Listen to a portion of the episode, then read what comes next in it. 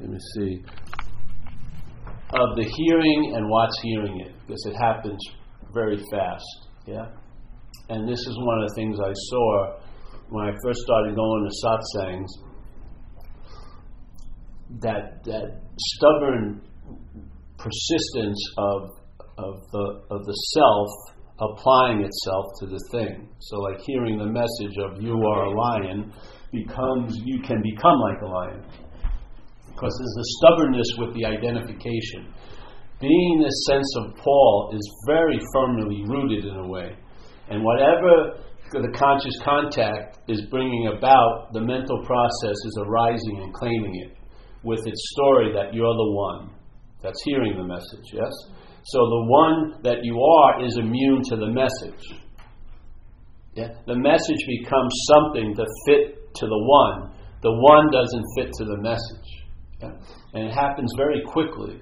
And if that isn't addressed, and if you don't see that, then there's not going to be any seeing along the line. Because you'll have spurts of seeing, like realizations, but the basic format will be looking self centeredly. Yeah? So, and there'll be like an acquisition and a, and a gathering of realizations as if if I got enough, it would add up to something, but it won't add up to anything.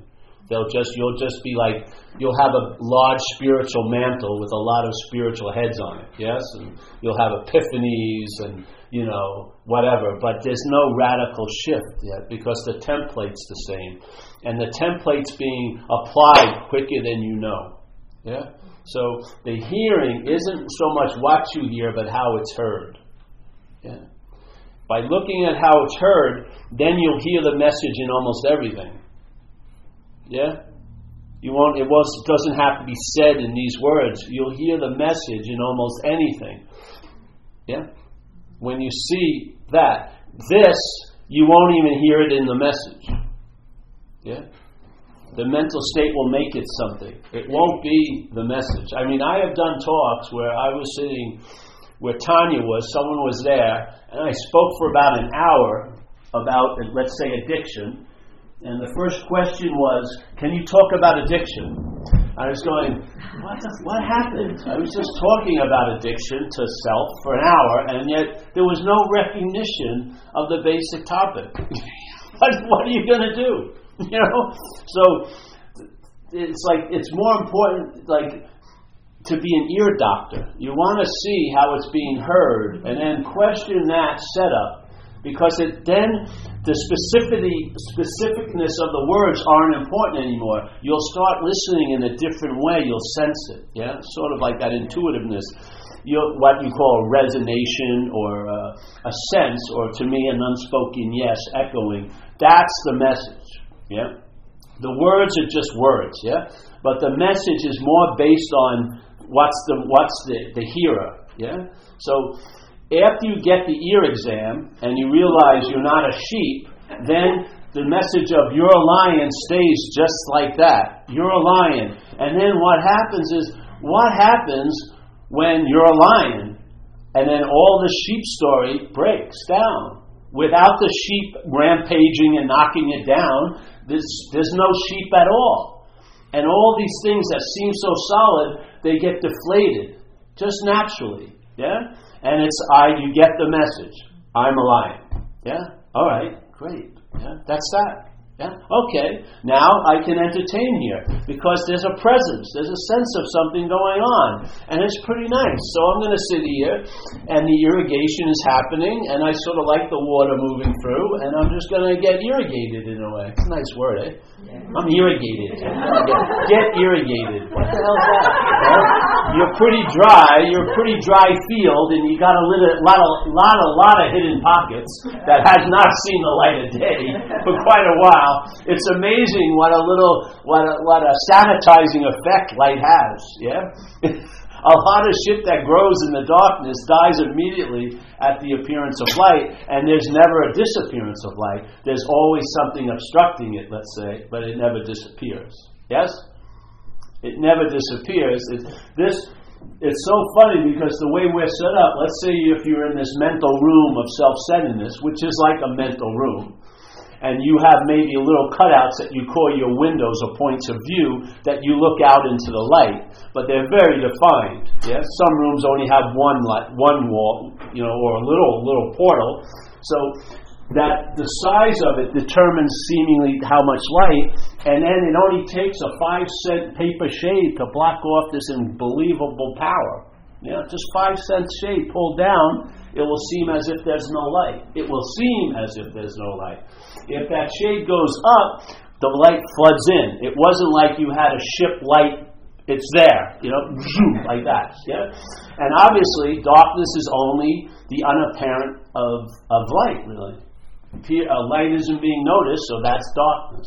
So in mental state, that would be called ignorance. So there's an ignoring of what's so by our preoccupation with what's not so. It's fucking very simple. The antidote to remembrance is forgetting. Yeah? So if self is, has to be remembered, then what's the best antidote? Forgetting self.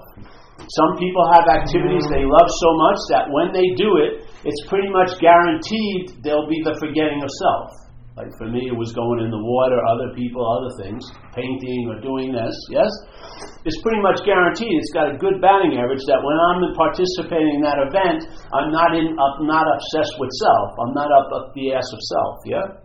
I found a divine proctologist who pulled me out, but then I think it's them that's doing it, which is another mistake, because you're not finding something in the surfing, you're bringing something to the surfing. The surfing sort of elicits something that's already there, it brings it out, yes? But it's not out that and you bring it in. Everything just brings it out. We have it all ass backwards. We're thinking something, we're bringing it in, but it's all being brought out, you know?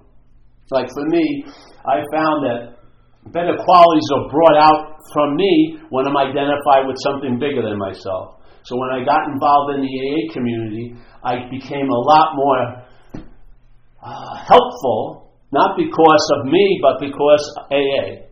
I felt, hey, hey, man, I have a lot of gratitude towards this program because it seemed to take me out of hell, and I'm going to do service in AA to help provide that service to other people who are in hell, seemingly in hell. Yeah?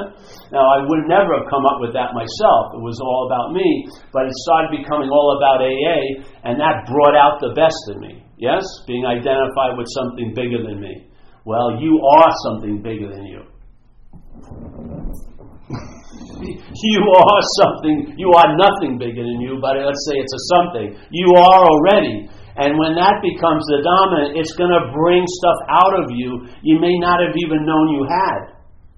The longest relationship I've ever been in is the one I'm in now because it's been brought out of me. Yeah? Because of what I'm more an individual by not being an individual. More quirkiness has been brought out of me because it's not me. Yes?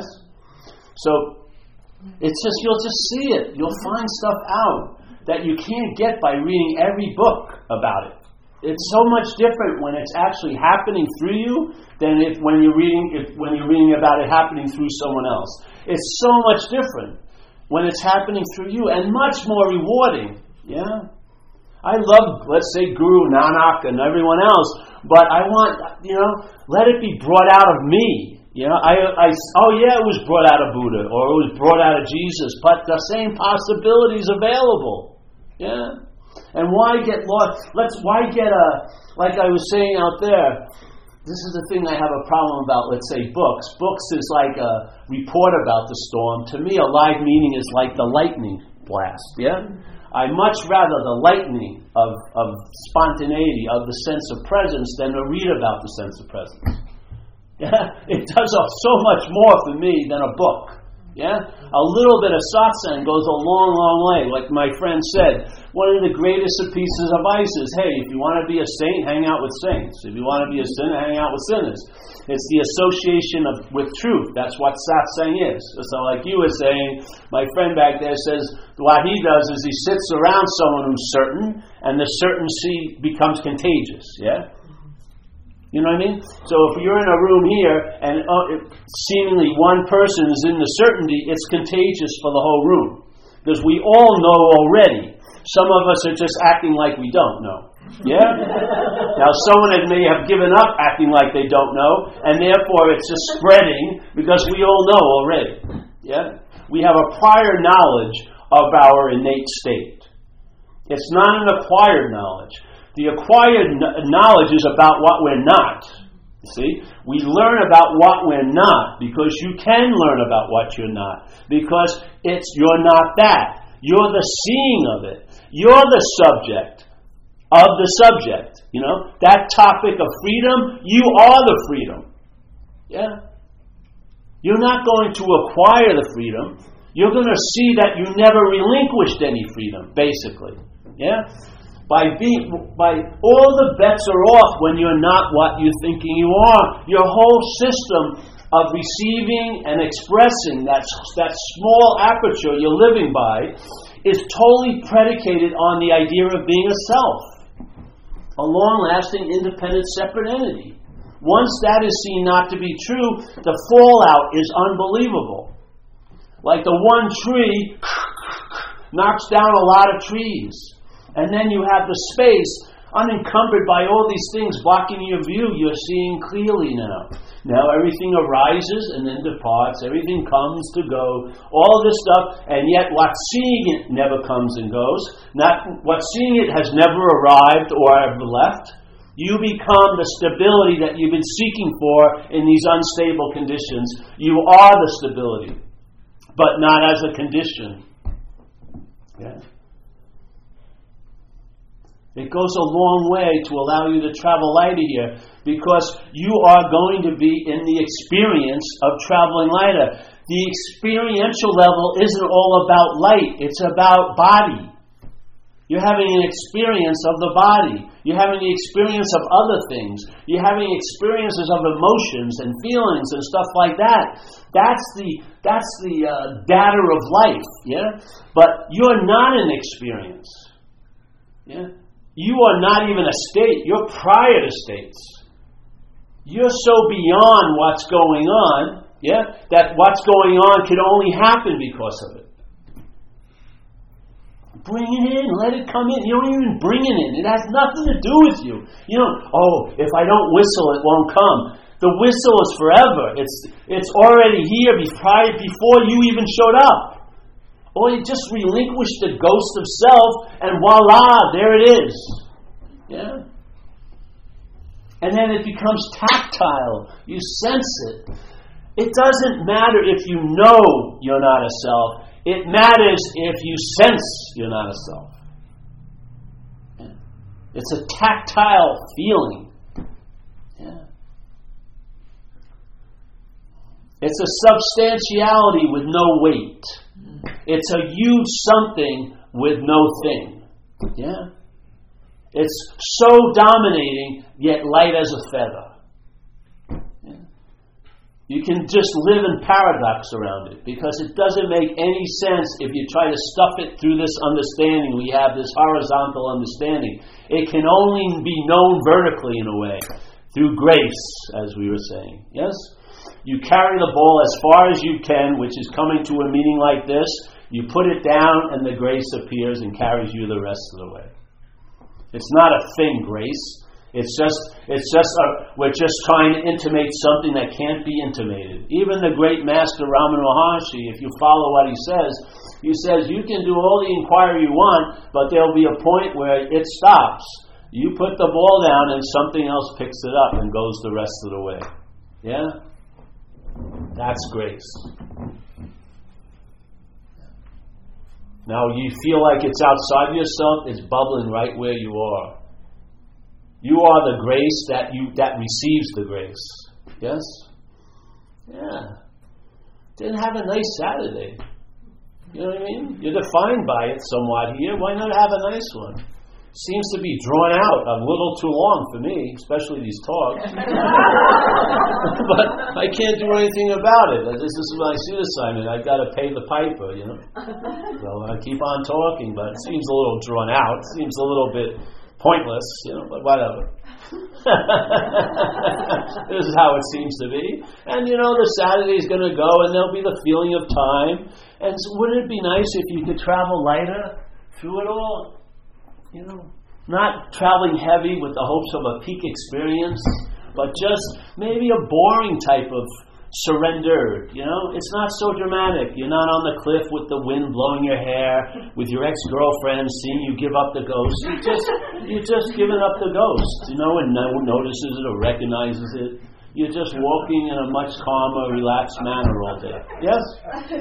You know what I mean? You don't have a button, I'm awake or whatever. Or, you know, I'm on, I'm on my way to awakeness.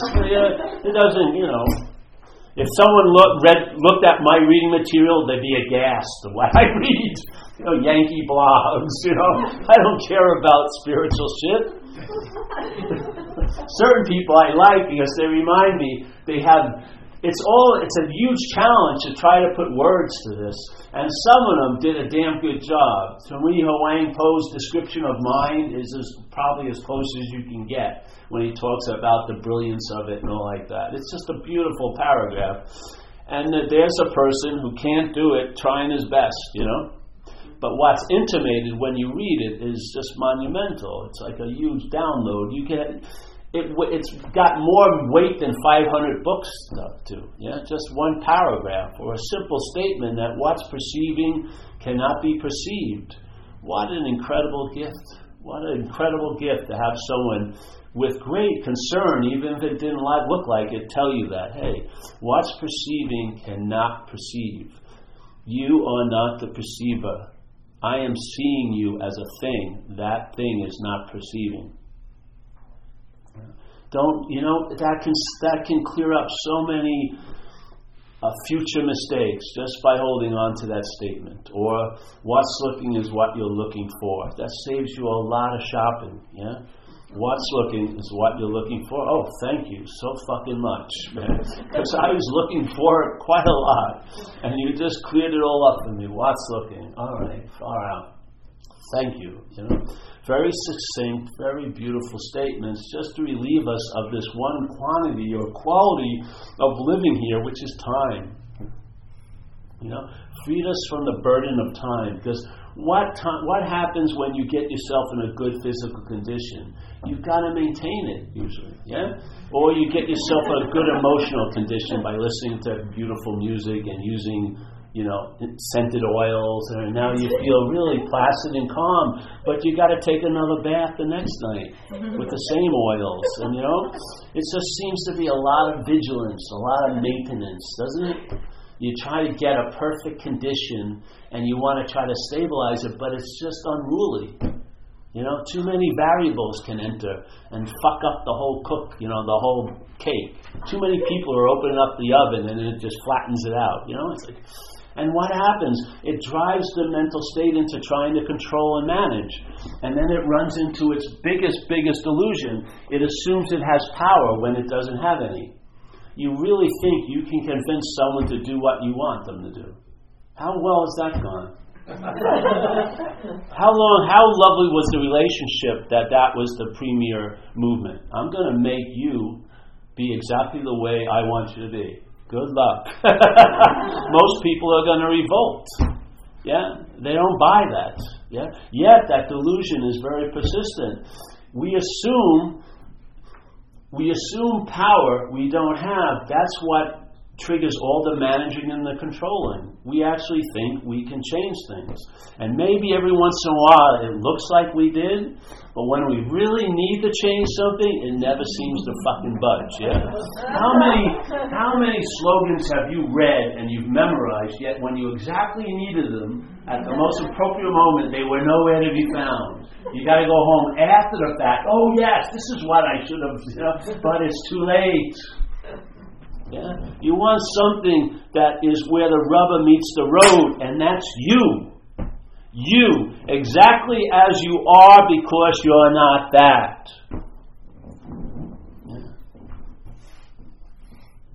In recovery terms, they have a statement. I think this is in the book because this is the tribe I'm in. And uh, go over it quite a lot. It sinks in for me, so that's the point, you know. I'm thoroughly convinced, so I'm not trying to convince anyone else. I'm just putting it out there. But they say in the book, I think, we're not people with problems, we are the problem. Okay, so if you are the problem, then the problem would be a hopeless state of mind and body. That's what they say alcoholism is, yeah? But they don't say that. They say, say it's a seemingly hopeless state of mind and body. And if you don't know the word seemingly, look it up. It, and it means it appears to be true or false to you. Yes? So nothing here has any meaning other than the meaning you give it. That's the fact. Nothing here has any meaning. If you look into Buddhism, they have a term called emptiness. Everything is inherently empty. What it means, in a way, is that it's empty of meaning. It doesn't have a, an existence in and of itself. It's manufactured like a dream. Yes?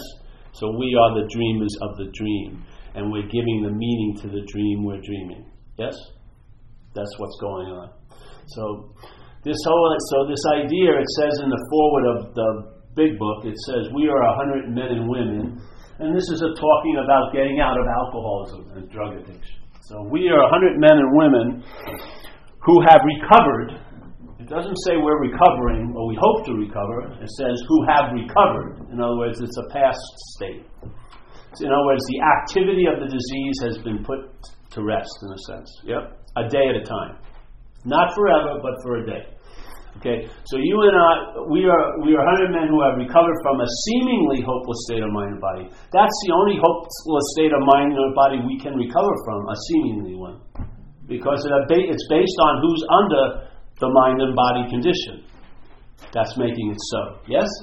So in one state, it's a hopeless state of mind and body. When you get the news of recovery, it becomes a seamless, seemingly hopeless state of mind and body, which is hugely different because now there's some hope. Yeah? Now there's a possibility where there wasn't one anymore. And when you don't think there's any possibility, you're going to keep getting high.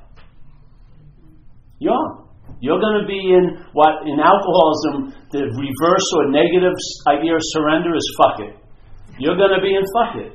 Your head will lead you to the point and just say fuck it, and it's going to provide an opportunity to get high. He says, well, let's just get loaded or sleep with your best friend's wife or do something else, you know, that's going to cause a huge uproar. Yeah? So the fuck it is like surrender to the alcoholism. Yeah? And it's quite easy when it's a hopeless state of mind and body because if it's hopeless, I'm going to get high as, as long as I can until I end up at another institution, another jail, and another death, really. That was basically the state I was in.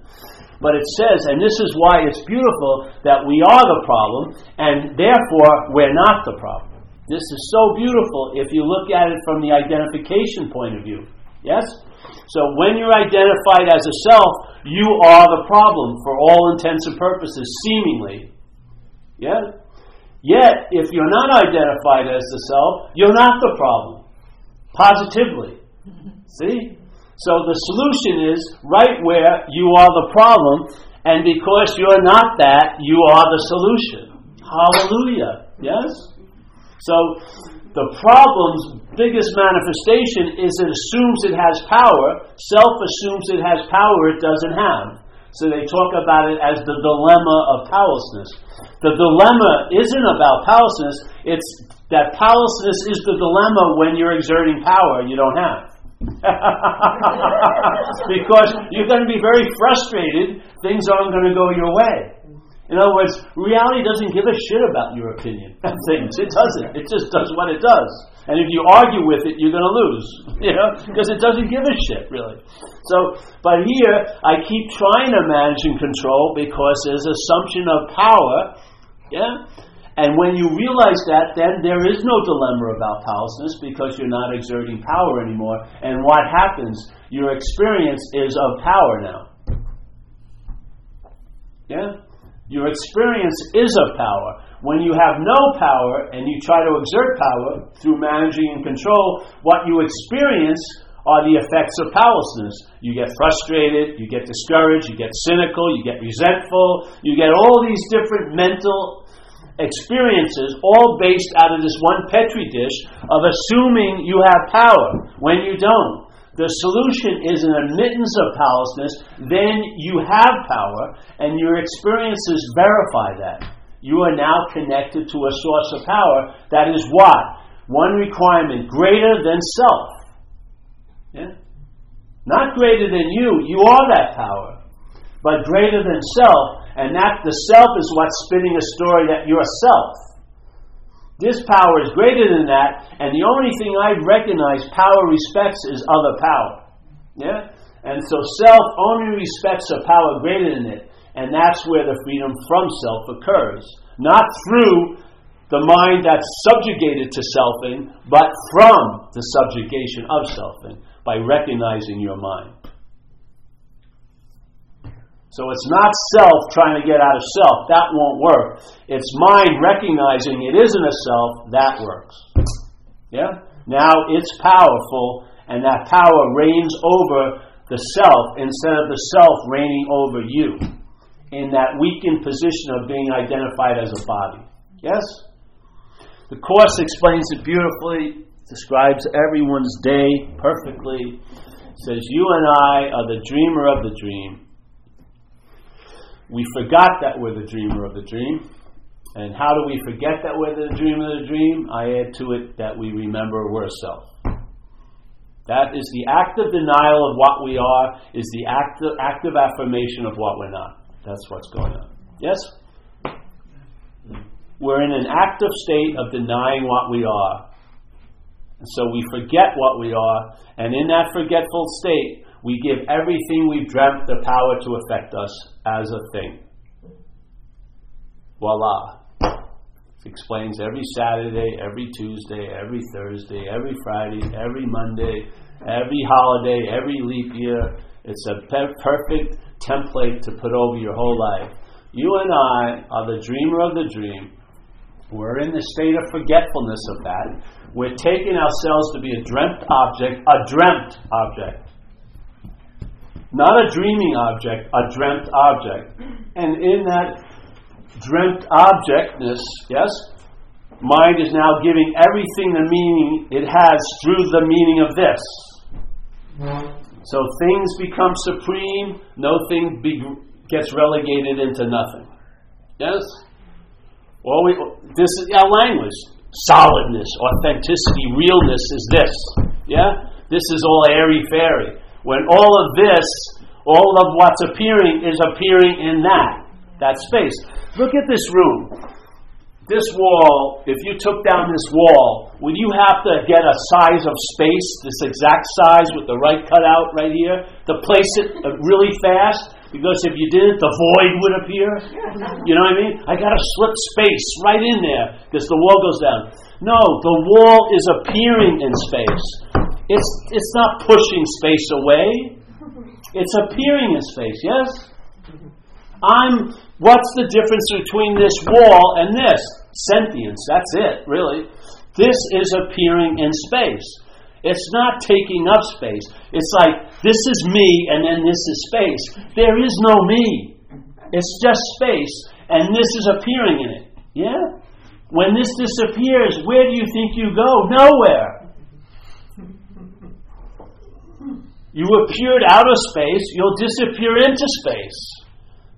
The in and out is like the tide of manifestation. Manifest in, out, breath out, in, same thing. In space, out of space, in space, out of space. Appearing, disappearing, appearing, disappearing. So much of what's in front of us is appearing and disappearing, but we don't get that we're appearing and disappearing. We think somehow this body represents a soul or this authentic thing that's just going to fly into another body, but have the same feeling of Paul Somehow, it's like I got a new phone and I, all my information from the old phone is going to migrate. Have you ever tried that? You ever try to put Apple stuff into an Android? It's hard to do. Yeah. Oh, it's all going to migrate, and I'm going to deeply in that woman's body feel like Paul. I'll be Paula now. You know? No, it doesn't happen. Yes, there is no long-lasting solidity. You're in thing and of thing as a thing. You're going to disappear. The voice back that's talking about your life as if it's an observer is going to die with the body. There's not going to be one, your head's not going to tell you you've died. You're going to die. Everyone around you will experience your death. You won't. You'll be dead. The whole voice box will stop. There won't be like this non body thing talking, oh, Paul, you've died. No, you'll be dead. It'll be done. It shuts down with the body. It's not exempt from the body limitations. It's of thingness. It comes and goes. It just has a story, it doesn't. It has no relevance whatsoever. It's just an assumption. It shuts off. The voice box is attached to the body. Body shuts down. There's no, there's no last, last, there's no word after dying. There's the last dot before dying. Yeah. I really blew it. Oh no. Can you imagine if that's the last you believe every word that's ever happened in your head, and it has you gives you the last stick at the end? You really blew it. Boom. Oh, oh, what a way, what a note to go off on. You know what I mean? Jesus Christ, what a damper it puts on the whole event. I really blew it. I have no more time to make up for it. Fuck. I'm going to hell, definitely. I hate to tell you, you were in hell the whole time. There is no hell you're going to. The fear of hell was the hell you were in. what? Oh, yes. Those urges to wear shorts all day were because of the heat. You were in hell. But I had such a nice view. Oh, I know. It may have been a degree cooler than the rest of hell, but you're still in hell. it's so hilarious, really, how we exempt ourselves. Oh, I know you're all fucked, but I'm not. I'm not fucked. I know it's going to be great for me someday. You, I don't know. You know, got doubts, but me, no, why? Because it's me. I'm special. Does it, I know no one's recognizing it, but one day they will. I'll find that special someone who's as stupid as I am, and will say, "Oh, Paul, you're so. Oh, thank you. I've waited 80 years. I'm a little decrepit now, but it's still worth it. Yeah, it's good. Oh, I just wanted to be anointed by someone else's approval. Now I've made it. And then you're looking in the senior citizen home at other babes, you know, oh, Jesus, it's on and on, continuing on and on. It Never ends. And there's Jesus Christ. See the diagnosis. See, like in recovery, they, my mistake no, no. They have a, they basically, in one statement, they say what the root of the problem is from our big book. And this was all through I believe the big book was a revelation, really. It was a download through this guy named Bill Wilson. Bill Wilson had a difficult time trying to live up to it, really, as an action figure. Very difficult time. But the download wasn't about him, it was about others, know? So something needed to come out. It came out through him. And now, a problem that had no solution before suddenly had a solution from 1935 on. Pretty amazing event, really in the story of life. Really an amazing event. Because before that, people were getting lobotomized, and or they like it would be Uncle Fred in the attic. You know, you weren't supposed to go up there in the day because he was disturbed, whatever. And he was just drunk. You know, you know what I mean? People were in jail, insane asylums. Even I read it where we do a talk. It's a church, and sometimes they have a big Bible open. They had it open to the Psalms where they were complaining about winos back then.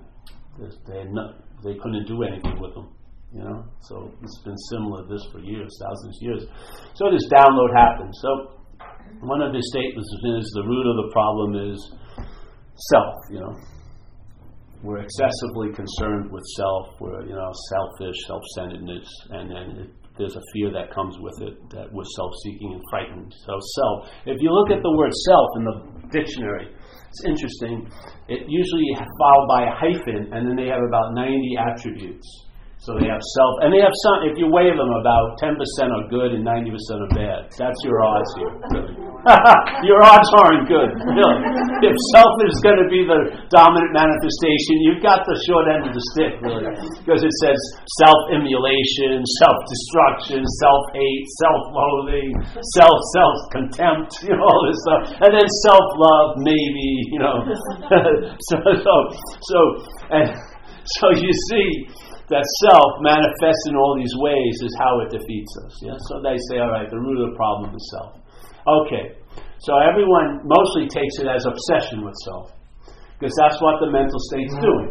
Yeah, the mental state is in an obsession with self. It's thinking about it a lot in the past and thinking about it a lot in the future, spending most of the time that you call now in that in that occupation. Yes? And it has the power to override all the other states. Your physical state, you can be incredible health and you're totally crazy. Yeah? You've come out of 12 hour yoga class, you're still insane. Yeah? The mental state will override circumstances, mental, emotional states. Easily. The mental state is the dominant one, the dominant influence. Yeah? So, what happened with me, certain things occurred and my mind opened up and some information downloaded, and I saw it differently. So I saw that it was an obsession with self, that it was identification as a self, and that all the obsession with self was to reinforce the identification. Yeah? In other words, it's a, it's a bonding that can never happen, but it can seem to happen by a constant application of the glue, which is the bond, the obsession with self. So the mental state is constantly thinking about you and it, it, keeps constantly pointing that there's a you, and it gets to be sort of a habit. Like if you see those kids that used to do a book and they have a single image, and then when you go, shh, it's a whole story. That's what we're like, really, as an action figure. There's all these separate little pictures, and yet, if you move, if you have time, it makes up a story. You say, "Oh yeah, now I see it." Yeah, yeah, that's what's going on. So the mental state is obsessing over this idea of being a self to reinforce the identification as. Yes? This is what happened. That was revealed to me, and then I entertained it, and I got relief from the obsession with self, which AA would say is the root of the problem. The relief didn't come from the, with the obsession; it came from seeing I wasn't a self. Yeah, because now the obsession wasn't about me, and I lost interest in it. Yeah, when it was thinking that about me and I was that me, it was thinking about I was very interested in what it was thinking about me. Yeah? But when it wasn't me, it was boring. So my interest attention left that dead occupation and then I found out it started to enrich my life now. Yeah? And it did such a good job that it it replaced the basic state that I usually was in, which was agitated. Yeah? or irritability, we call it irritability, restlessness, and discontentment, yes, which is usually the driving force for seeking. Yeah?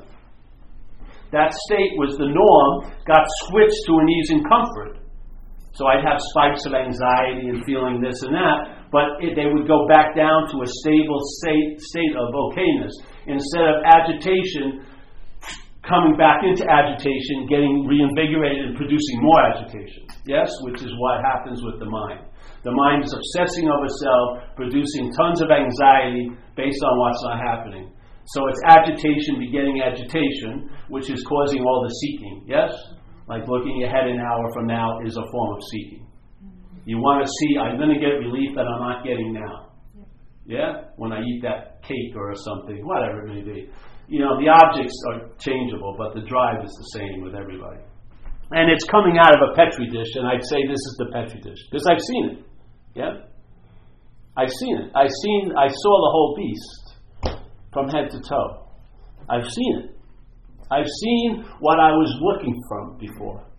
The assumption that all of that made that I thought I was looking from, I saw that. And by seeing that, the assumption doesn't get completed. Yeah? It's just left in a pause, and the pause is what I am. I am that no thingness of awareness that's surrounding all this stuff that's happening. So I saw all the making of me, but there was no me made. Yeah? And it was obvious. Clear as day, done, there's no me made. And I had then a lot of hopes arose that weren't true. I thought it was all going to stop. Yeah? I thought, oh, I'll never have another thought again about me. No, it continued on. The same process continued on but it was sort of like my my seat in the uh, theater got moved way back. I couldn't even hear the dialogue almost. I could see the pictures, but I, I had I didn't know what the story was anymore. You know, and then I got moved out of the theater. and I could hear it like muffled. So that hearing of it didn't stop, but the listening did. I didn't listen to it anymore, which is different. Listening is like hearing with intent, you know? I wasn't listening because the intent was it was about me, so I was interested in it. Uh, that was blown out of water, so I hear it, yeah? I hear its presentation, and it keeps presenting an, uh, an interpretation of this Saturday. It does. Very weak one now, but it's still trying to sell me. It's like, see, the great thing, this is what immunity is like. It's like when I went to Turkey, It was they're great salesmen, people there, yeah. And they see you as tourists, and they have this incredible setup where, and they got a lot of cousins and nephews, and I mean, it's a huge, huge network of how they work it. But they lead, they're taking you on a tour, but they take you to a rug place where they sell rugs, and they do this incredible demo. They sell, they give you Turkish coffee or apple juice, and they bring out the rugs, and they after they get tied, some other family member, and they twist them and they're throwing, and it's like incredibly good. And but the thing is, see, they would try to sell me a rug, but I didn't even have a house, so I was immune to the sales. Even though I appreciate it, it was beautiful, but I don't have a house. I don't have a floor to put a rug on. So it's like mute. But oh well, we'll pack it up. So no, I'm traveling around the world. I'm not going to carry a rug with me. You know what I mean? I can't fit it in my knapsack. No, so I had immunity because I didn't have a floor. This is what it's like. That's the type of immunity that's really valuable. Yeah? There was no point where it could sell its story from. Because its story is selling to all the time, not from anything. It's selling to the mind, and then suddenly you're getting it from. Yes? It's selling it to the mind. Without the mind's cooperation, it can never seem to be so. Because it isn't so. There isn't a long lasting, independent, separate figure. There is not a linear action figure. You are not of time. You are not of thing. Yeah, you're in it, but you're not of it. Yes? All it can do is make it seem like you are, but it can't make it you do. All it does is point, and then you fill in the lines, so to speak. Yes? And after a while, you're in the habit of it, and it's like you fell down, and once one time you can't get back up. you're in. You now you seem to be in self, and you're looking at it from that point of view, and everything makes sense to you, but it doesn't make any sense at all. Yeah, it makes sense to you that everyone should do what you want them to do, but not to anyone else. Yes, and it's fucking frustrating. It's frustrating to be the center of the universe with no power. Yeah. So, when I saw that, I thought it would be great news, so I rushed back into the tribe of AA, gladly spreading the gospel. and uh, I didn't even get my a warm reception in some circles, you know? and uh, and I realized, you know, my own experience, people want to want to be free, but on their own terms, which isn't freedom there's got to be an abandonment. You know, like in recovery, we say you have to abandon. It doesn't say you have to abandon you. It says you have to abandon yourself. Yeah. So abandon that self you take yourself to be. Yeah. Abandon it. Yeah. And the only truly way you can abandon something like that is to see it as not you, because while you're walking away, it will call you, like the sirens of Ulysses. And if you look back, it has you again. Yes. The way you can walk away from something is when you realize it's not has nothing to do with you. That's the freedom. If not, you'll be waiting for that to get it, and it's never going to get it. You'll be living, you'll be delaying the freedom so that gets free, and that's never going to get free. If it gets freedom, it'll be used to bond you. That's what it does, I'm telling you. It can't change. It's like a snake. It's going to bite you if you're nice to it or not. That's its nature. A parasitical nature is a parasitical nature. It lives off of you, it doesn't live for you. Yeah. Let's be clear. Tell me how it's been. How's the occupation? I feel like it's it's sort of like what they call a new term in governments. It's called uh, something called authoritarianism, which is it all looks great unless you tickle the stomach of the beast, you know, and then then they stamp down on you pretty fucking good. As long as you're going along the way they want you to do, it doesn't seem like you're in a prison. But if you step out of line, you'll find out you're in a prison. Yes. So it's sort of like they call. I think it's called inverted or authoritarianism. Well, that's sort of what selfing is like. Yes. It doesn't matter what topic you get introduced to yeah, as long as it's allowed to claim it to be mine.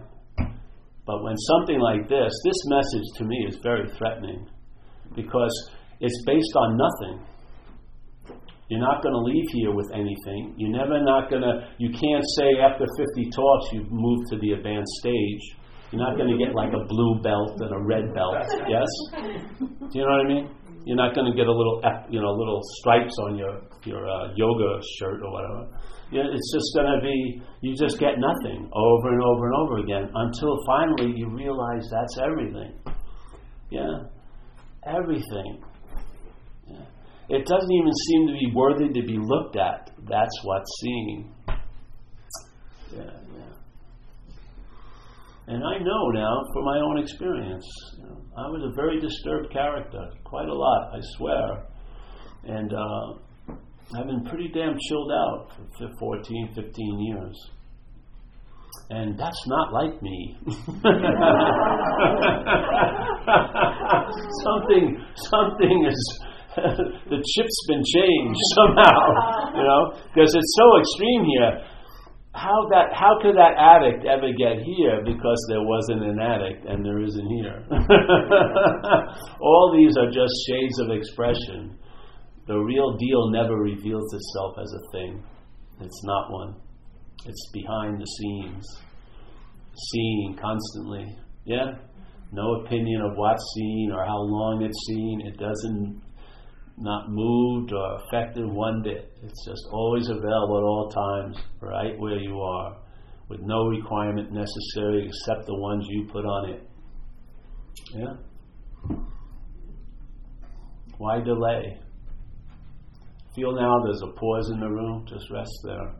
That's our original face, like they say in Zen. Your original face isn't a face. Yeah? You mean, in a sense, there's an awareness of what you are in pause. That's what we are. We're that pregnant pause, eternally full of possibilities, yet inherently empty. It's incredible. Incredible. Yeah. And it's nice when it bleeds through a Saturday, you know. It wouldn't be what it is if it didn't if it didn't show if it showed up. It's already here every day that passes, it never passes on that. Yeah, it passes in front of that. Yeah? Yeah. Notice it. How many things have you seen today? Maybe tons of things, all different, but the seeing's been the same. Your mental state will it says it, it, it affirms that there's a you, but that's a story. All it affirms is they're seeing.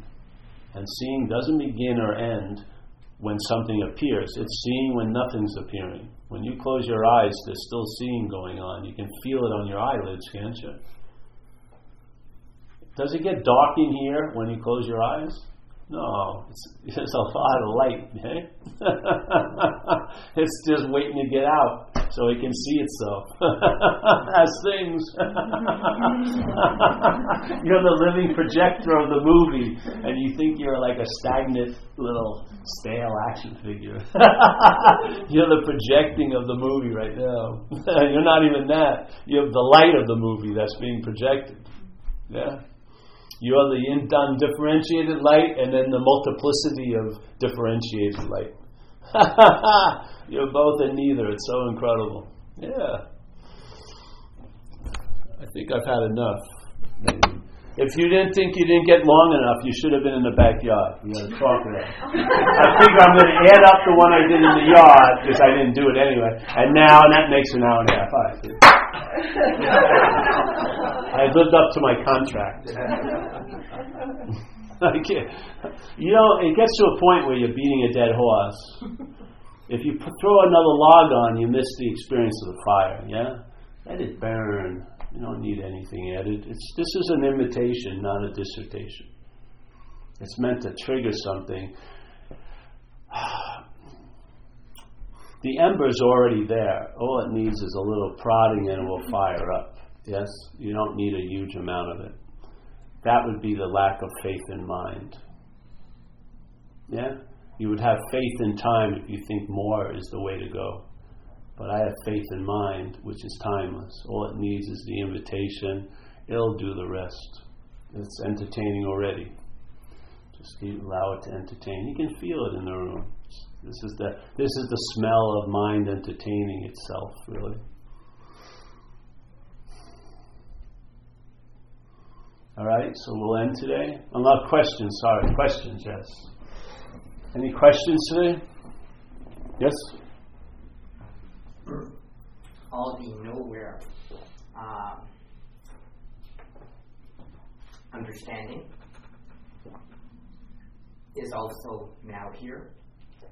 So letting the path through both of those, or Well, there's the understanding is like the view, and then there's the vision.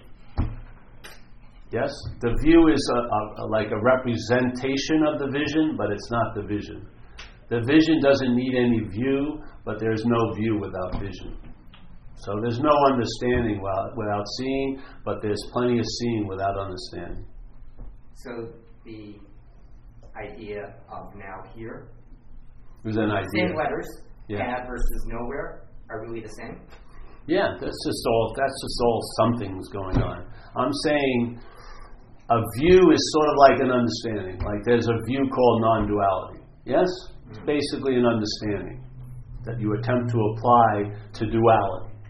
So it's a negation of duality with the hopes that there'll be something left when duality is negated, and maybe you hope it's oneness or whatever.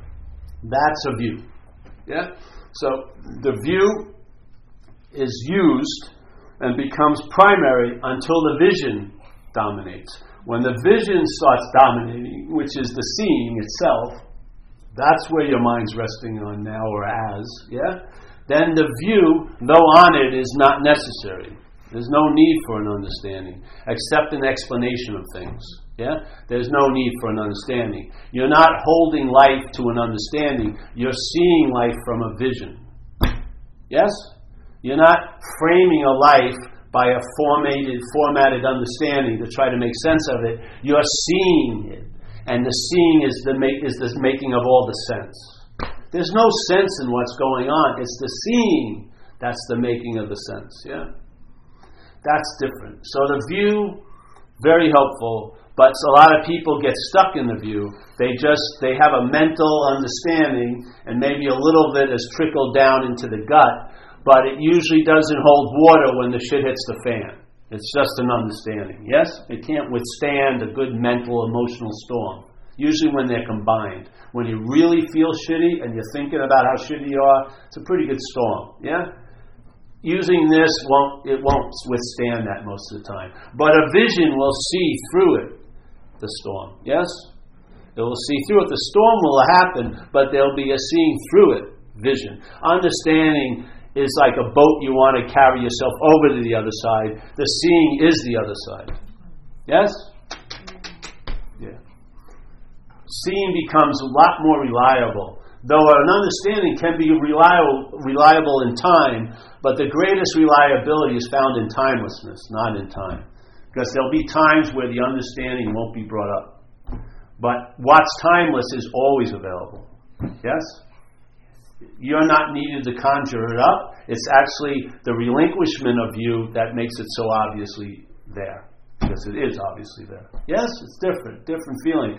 It's a very relaxed traveling. This isn't like vigilance, concentration. I have no problem with you think that's great.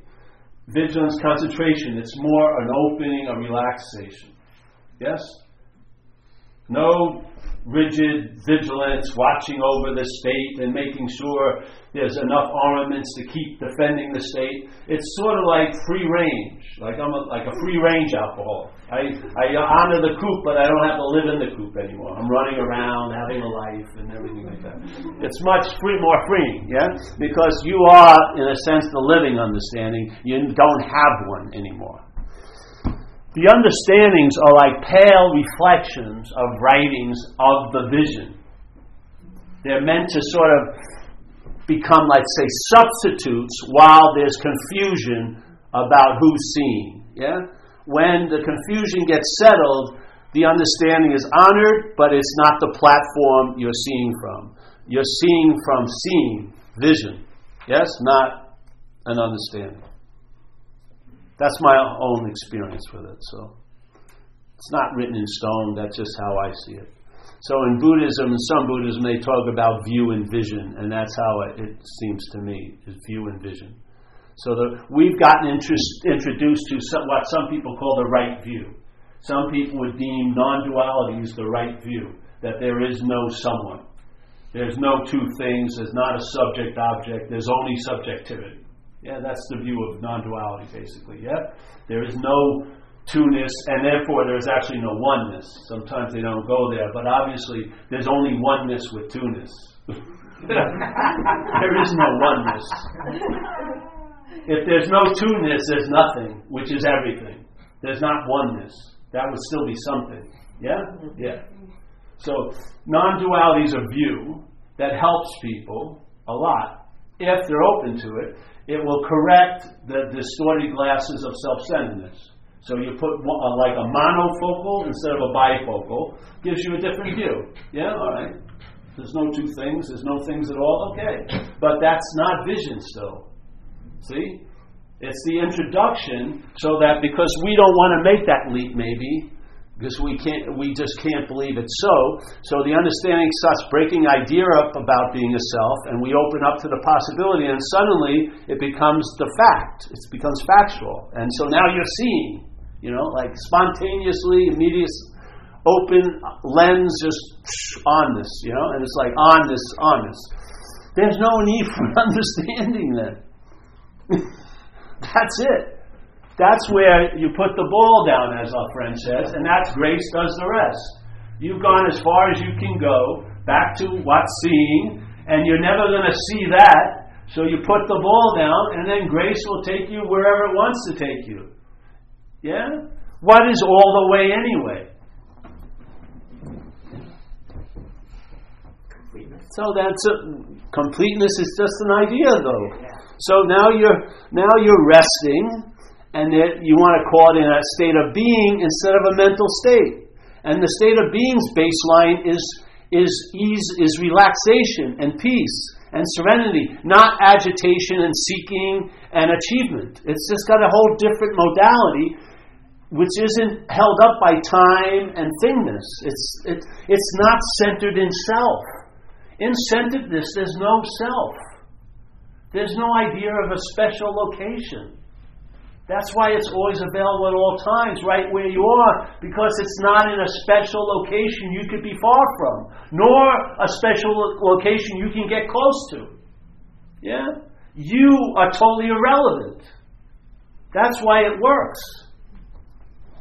Because if you're relevant, it has to be less relevant to you for you to understand it. That's not it. This is an abandonment of the old ideas, not getting a new old idea. the abandonment of it. You get your deck gets reshuffled. What you thought was the ace may have been a deuce the whole time. Things look different. Yeah.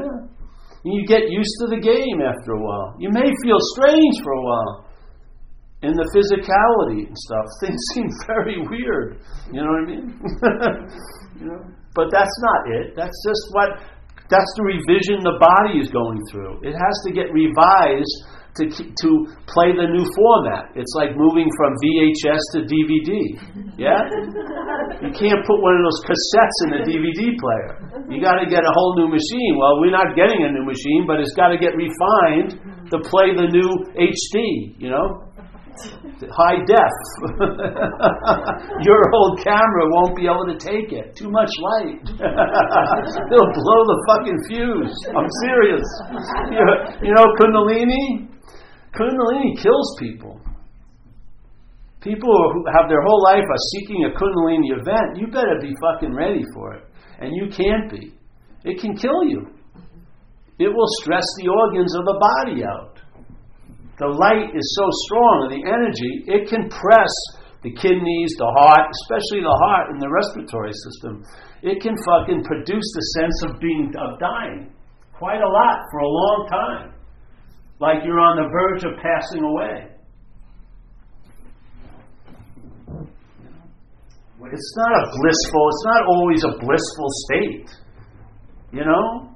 It can be very volatile for the other states as they're getting rearranged. Yeah? It's like the it's like the horse finally showed up and the cart gets behind finally. Yes? It lines up in the right appropriate thing, and some revision has to occur. You know, the cart has all the emblem on, and I'm me, I'm the driving force. Those got to be removed. All those decals get to be removed. Now it's a cart, and there's the horse. Yeah, it's the, it's it. It's the driving force, not you. So you may come under revision, like rewiring almost. Yeah, and it could feel weird in the in the the uh, translation of it. You may feel a little discomforted. You may not feel all of you anymore. You may be shook up for a while. It's like a, it's like a maiden voyage. A lot of the kinks, as long as you don't die, it's going to get really great. Just don't act out and don't die, and it's going to get great. It will. So, all right. Well, we'll get together hopefully tomorrow. We don't have another one tonight, do we? Thank God. Shit. Shit. It's nice to explore, though, isn't it? Yes? Letting entertaining ideas go and watch. They don't just, they're not like uh, annuals or perennials. They're all the time. They're budding all the time. New possibilities we get from the other possibilities, man, like a firework display. Instead of the same old, same old shit we're following. Oh, I will be okay. I hope it gets better. Give me a fucking break.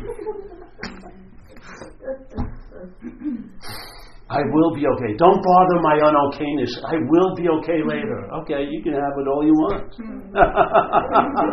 Seriously, you want to have unokayness? Go ahead.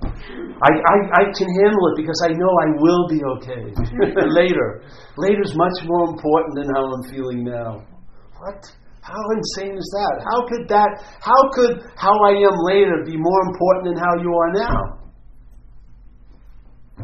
That's insane, isn't it? Just look at it. Like I always tell a story. An alien, alien planet gives this uh, one of its scientists ten dollar, ten tons of money for a ten-year research of another planet. So they, it flies onto the Earth, comes to the Earth, checks it out, hears about, let's say, America, and then takes off in five minutes.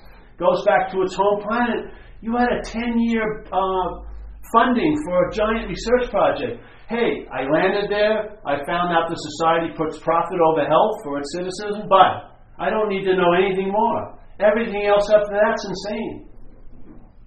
You know?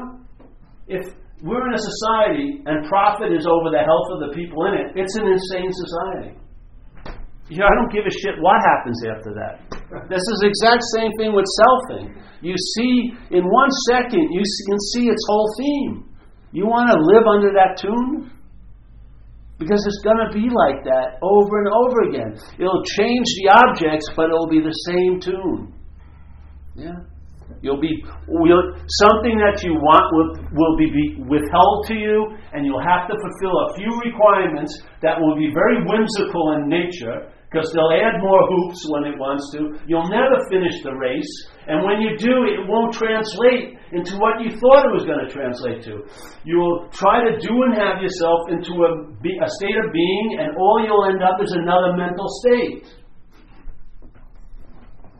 It's slavery, in a way. And we're the slave master. No one's doing it to us.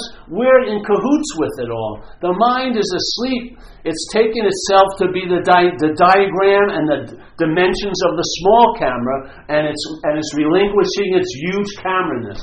Yes?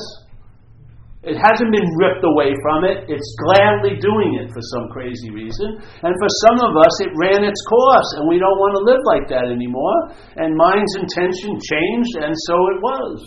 So it is.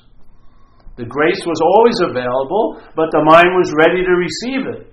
Who's going to pour water into a closed cup?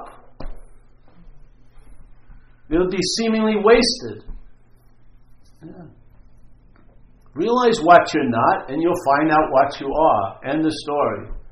Try to find out what you are, you will continue realizing what you're not. As that. Realize what you're not, and you'll find out what you are keep trying to find out what you are, you'll just keep realizing what you're not as what you are. It's not it. It won't ever be it. It's not it today, and it will not be tomorrow. No matter how much you improve, it's still not going to work. Give it up, if you like. And the way you give it up, you don't have to put it down. You realize you never were holding it to begin with. See? It's prior. The solution is prior to the problem, not after the problem. You were never a self, so there's no need to get out of it. You just got to relinquish the idea that you're in it. Yeah? Then all the drive to get out of it will make no sense to you at all because you'll be out of it by realizing you were never in it. You're never going to get out of it by trying to get out of it. You get out of it, quote unquote, by realizing you were never in it. That's how it works for me. That's how it works for me right now. Hasn't once it started working for me that way, it's never stopped working for me that way. That's how it works for me. Mm-hmm.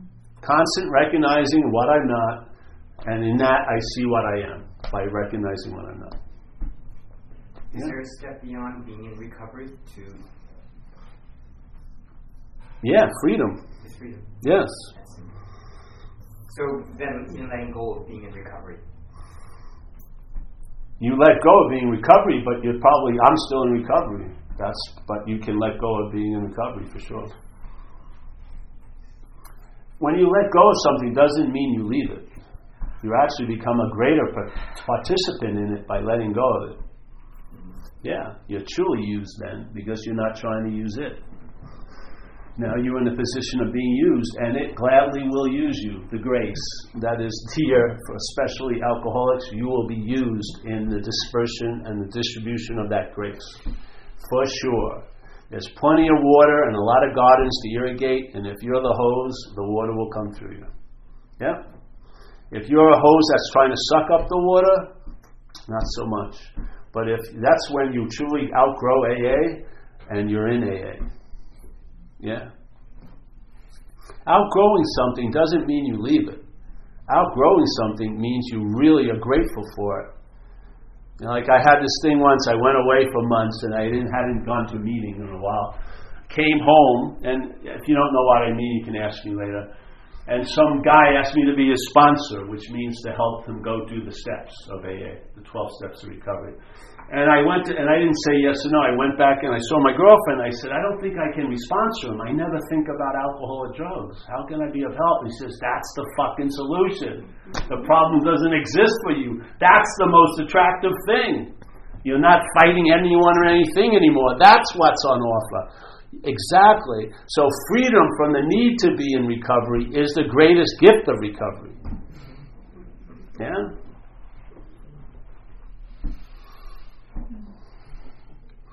Yeah, I just I go to meetings, man. I always feel a presence there. Just like a presence in these satsangs, I feel there. It doesn't matter if every person's an asshole. When we're together, a sweet bouquet is produced. We call it a loving God expressing itself through our group conscience, just like satsang. I feel that at AA meetings, and it has nothing to do with the participants in the room. Doesn't. Walk in, it's like the batting average is like a thousand every time. Walk in, I tell you, it's like an oasis. It's like a manipulated pause. During the day, I just stop in for an hour, just chill out, put my attention on everyone else, listen to what they have to say, learn a lot because I learn that I don't want what they have quite a lot, and I know where it's coming from, and I don't, I have no interest in there anymore. So I'm free from that. So I get to see what's going on, feel great, get used. So when they ask me for my number, I get to talk to them. Maybe I share da da da da da. Tell them about Zen bitch slap. Then I never hear from them again, and, uh, and you know, do my thing, and you know, and I feel really uh, much more well uh, well rounded just by my attendance, because service for some of us is a lifeblood. Some of us, it's almost a prerequisite to be here. We must be of service. It's essential, and especially the sick alcoholic has definitely has to do service because it's an easy way to get a sense of being out of oneself. Yeah, by serving other people. Well, my experience with this is after doing service for a long time, I'd always feel better, especially when I did these things where you visited places where people can't come out. It always, no matter what story I had going, no matter how I felt emotionally or physically or like circumstantially, I, it would be forgotten in about 10 minutes. You know, I just would feel the suffering of the people and then the joy of the possibility of relief and just be really stoked, you know. So after a while, this would be, I saw looking at it that this was the format. I was up the ass of self, let's say, somewhat obsessed, somehow unavailable, and I do the service and I would feel available. And, and I would describe it as feeling bigger than myself, larger and stuff. That's just the sense of availability you're picking up, right? And then in the availability, I'd sense a presence. I would call it like God or spirit, yeah? And I'd sense it, like uh, palatable. But then in the habit, I'd go back up up the ass of self, thinking I was the one who did the service and all like this. But one time I did it, and then I realized, you know, the availability and the presence. I realized I'm the presence. Yeah, not the one experiencing the presence. I am the the presence, and therefore I'm available because what is presence but availability? It's now, and in that availability, I am of service.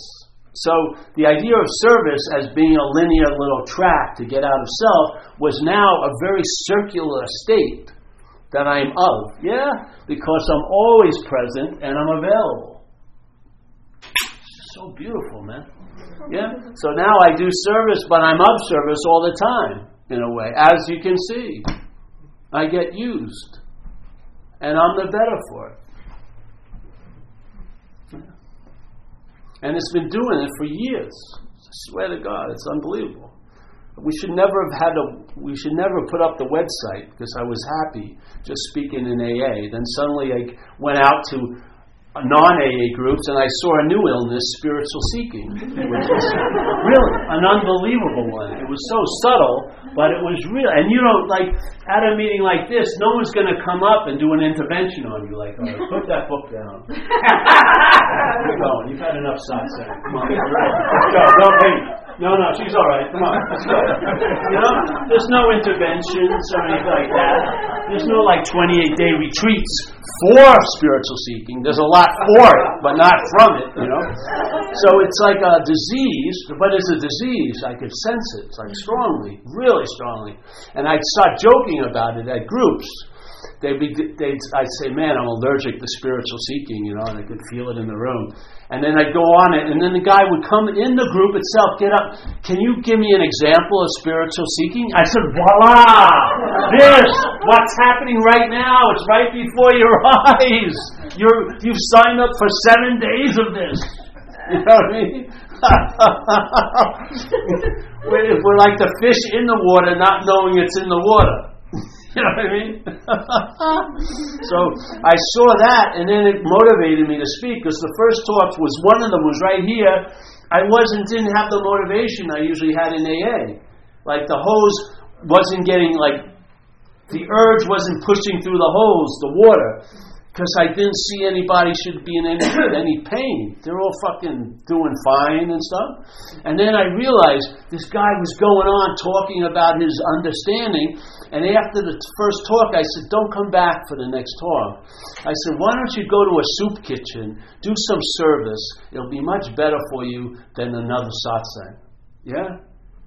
And it was true. I knew it was true. I saw it because the guy was driving himself fucking crazy with all this information. It wasn't doing it was it was doing the exact opposite of what he was hoping it would do. It was stir it was stirring up the pot, not calming it down. So then I started seeing it. Jesus, non-duality groups don't have an emphasis on surfing, on service usually, nor surfing, which I'm not but service. Yeah, they don't have that. That isn't emphasized that much service. Yet service is such an important thing for many way many many minds the way they're formatted. Service is the easiest way to get a sense of being out of self. Yeah? And if you don't have that sense, you have really nothing to entertain. All you have is concepts of what you think out of self is, and usually they are abiding in self. All those ideas of being out of self are just another extension of quote unquote being in self. But service can take you out of it, yeah? And it's pretty good. It's guaranteed almost. It will work most of the time.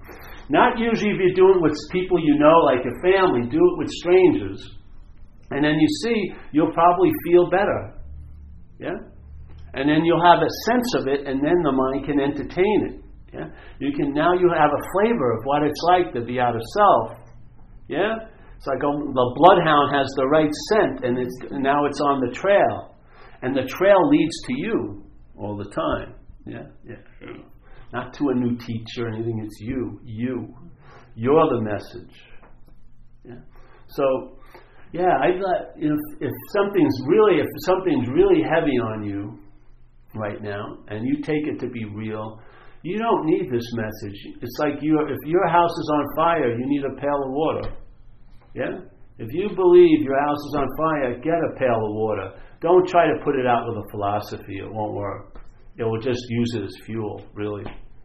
Just get, recognize levels of mind manif- manifesting. None of them, they presuppose a self, but there's no self in any of them. So you don't have to be embarrassed or proud because they're not you. They're just recognizing where your mind, your mental state seems to be, and then respond appropriately. You know what I mean? Like when you're hungry, eat. You know what I mean? When you're tired, sleep. Stuff like that. It's just, it's just, reg- it's just maintenance. Not of what the mind is, but of the other states. Yeah. So, all right. I think I'm done today. Yes. Will you please let me go? I have to ask your permission. Will you please let me go? Thank you. Yes, thank you. Uh, yeah.